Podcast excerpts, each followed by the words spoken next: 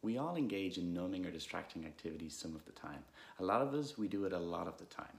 It's because feelings can be overwhelming, and in the past, the behaviour we're doing alleviated that feeling, or at least stopped us from feeling it for a little bit. Giving yourself permission to feel is hugely liberating, and yes, it can be a little scary at times. We give ourselves permission to feel when we understand that feelings are natural signals about the world, our needs, and our actions. What would happen if we approached our feelings with curiosity? When we get curious about the direct sensation of what we're feeling, for example, where in the body do I feel anger, happiness, shame, excitement? We can also get curious about what need is generating the feeling. It's important here to distinguish between needs and strategies. Let's say, for example, we're feeling lonely. We have a need for connection.